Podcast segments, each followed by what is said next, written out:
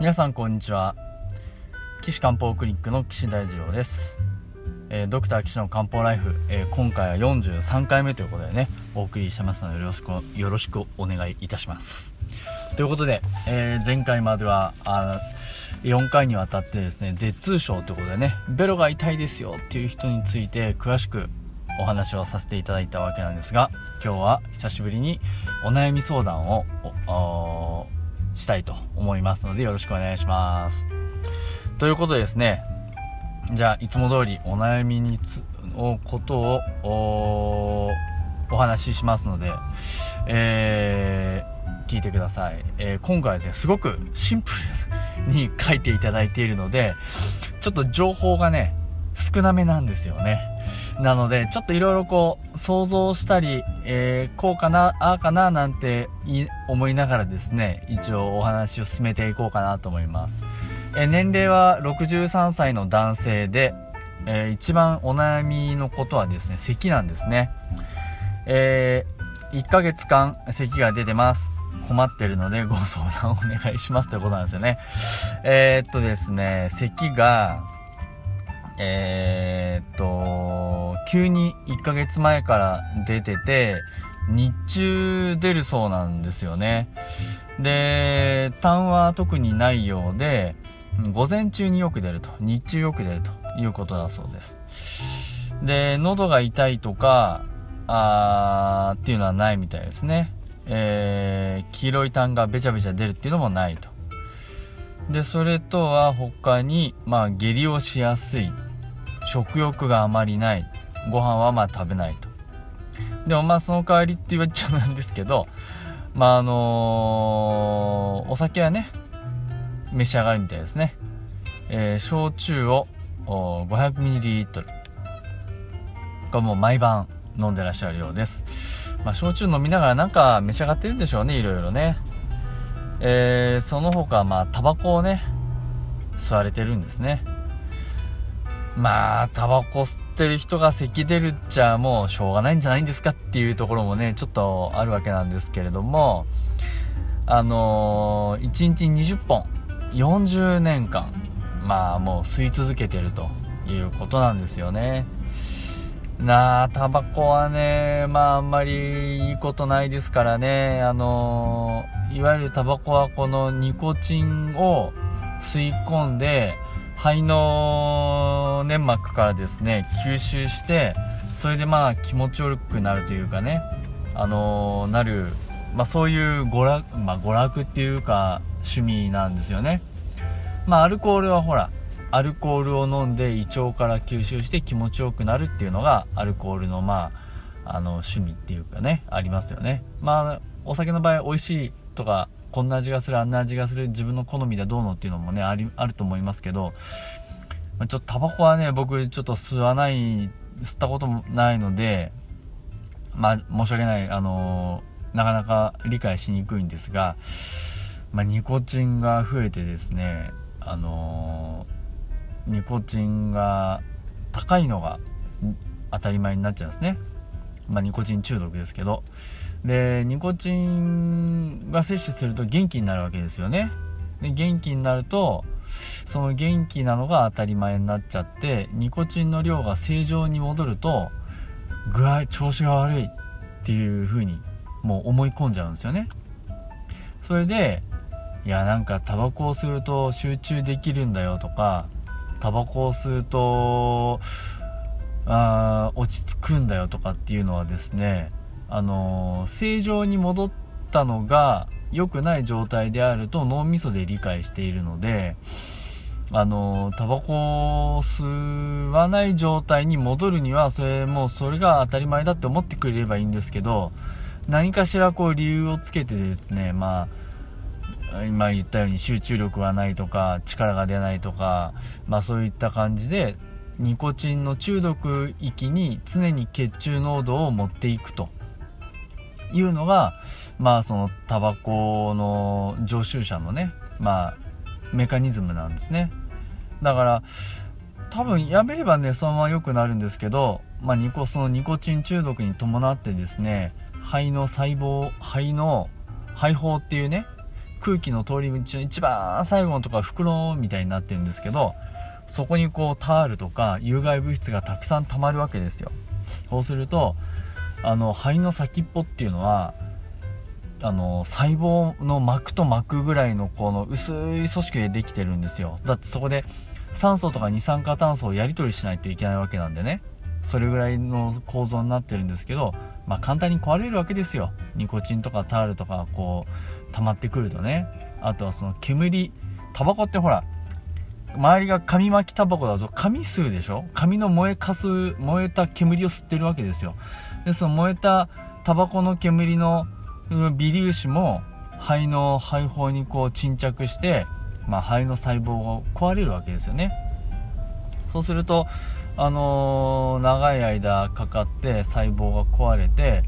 最初は目に見えないんですけど、それがだんだんこう目に見えるような肺気腫っていうね状態に陥ってくるわけなんですね。肺気腫って皆さんご存知ですか？なんかあのタバコ吸う人がなりますけどね、まあその肺が、えー、簡単に言うと肺が壊れてスカスカになっちゃうんですね。そうすると何が困るかっていうと、肺っていうのはその酸素と二酸化炭素をやり取りするんですよ。でそういうそのなんていうのかな、面面が必要で、血管が来て酸素と二酸化炭素をやり取りする、その面積に応じてたくさん酸素を交換できる、二酸化炭素を排出できることになってるんですけど、肺がどんどんブチブチブチブチブチブチブチブチ壊れて、たくさん部屋が分かれてたのがいっこのガラーンとした部屋になっちゃうと。そうすると表面積が減ると。で表面積が減ると酸素と二酸化炭素の交換がなかなかうまくできなくなっちゃうんですよね。今までじゅう交換してたのがごとかよんとかしかできなくなっちゃうと、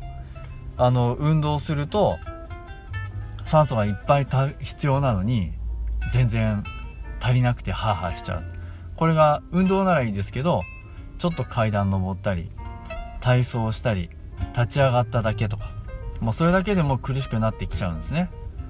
そうすると今度は心臓にも負担がかかってくるので、心不全になって余計にこう具合悪くなったりとかですねしてきちゃうんですよね。なのでタバコはですね、もしやめれるんであればもうね今すぐにでも皆さんやめた方がいいですよと思ってます、僕は。あんまりそのタバコが、まあ、肺を壊すっていうのを分かってて、まあ、吸ってる人、まあ、皆さん吸ってるんだと思うんですけど、なかなかその自分の体をマネージメントできない人が良くなろうっていうのは難しいですよね。うん、特になんかこのね、あのタバコ吸ってるだろうなっていうこう臭い匂いがするお医者さんがいにあなたタバコやめなきゃダメだよなんて言われる筋合いもないですしね。あのタバコはまあ僕としてはですね、皆さんにやめてほしいなと思っております。それはねやっぱり健康の入り口ですからね。吸ってる人はもう入り口にも立ってないんで、あのー、まあもう、うん、せっかく体ね壊すっていうことが分かってますから、まあタバコはおすすめできません。なんつってこうずっとタバコの話してたらもうだいぶ時間が経っちゃいましたけれども、そういうことでこの人ずっとタバコ吸ってるんで肺気腫になってる可能性が高いですね。肺気腫になってると今も申し上げましたけど、肺の組織が壊れてて、そうすると肺ってあのー、粘粘膜表面が乾か乾かないように粘膜粘液が出てるんですよ。でそれが痰になって喉まで来て、あのー、問題なければ食道の方へ行くんですけど、もうあんま飲み込めないようなやつはこうペッて吐くと痰になっていくわけなんで、うーんなかなかこの人つらいですね。でいっかげつまえから咳が出たっていうのは多分今までもあったんだけど、いっかげつまえから急に悪くなったんじゃないかなと思います、うん、でその悪くなったきっかけっては何かあるんだと思うんですよね。まああのー、風邪ひいたとかなんだかんだっていうのはまあいろいろ、あとはなんだろう、うん、風邪ひいた、ガイジャが来た、あーと飲食が不節制したとか、あ引っ越場合によって引っ越ししたとかね、うーん季節が変わったとかいうこともあるので、こればっかりはね一つ一言では何とも言えませんが、なんかきっかけがあったんだと思います。まあそういうことをですね、ちょっときっかけの話なんかをちょっと次回お話ししてえっといきたいなと思います。ちょっとねあんまりヒントがこうパッと書いてないので、なかなかこの席ですっていうだけで話するのは難しいんですけど、じゃあ次回はまだもうちょっと現代医学的なね、あの席の説明をしたいなと思います。えー、こんな感じで私のところでは一応現代医学的なねことも考慮しながらちゃんとあの皆さんの体を見させてもらってるんですけど、あの受診したいという方はですねご予約いただければ大丈夫です。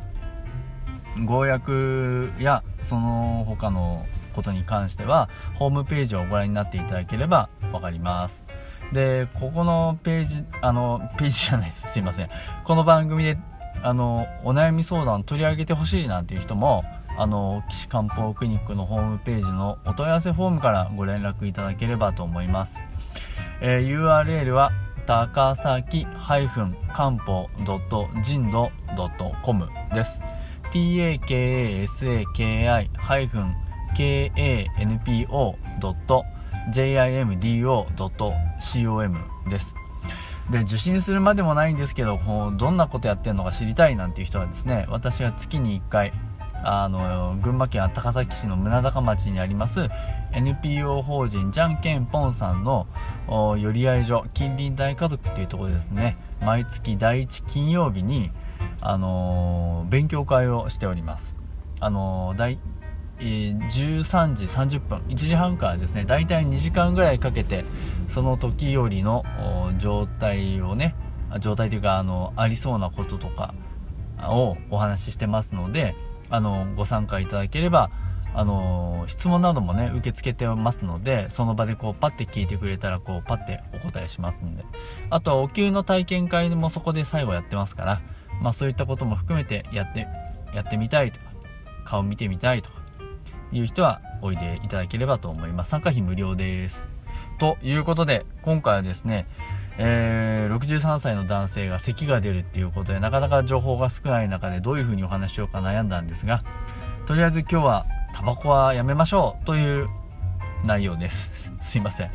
えー、次回はですね、あの咳っていうのは他にどんなことがあるのかっていうことを現代医学的にもまあちょっとお話ししながら、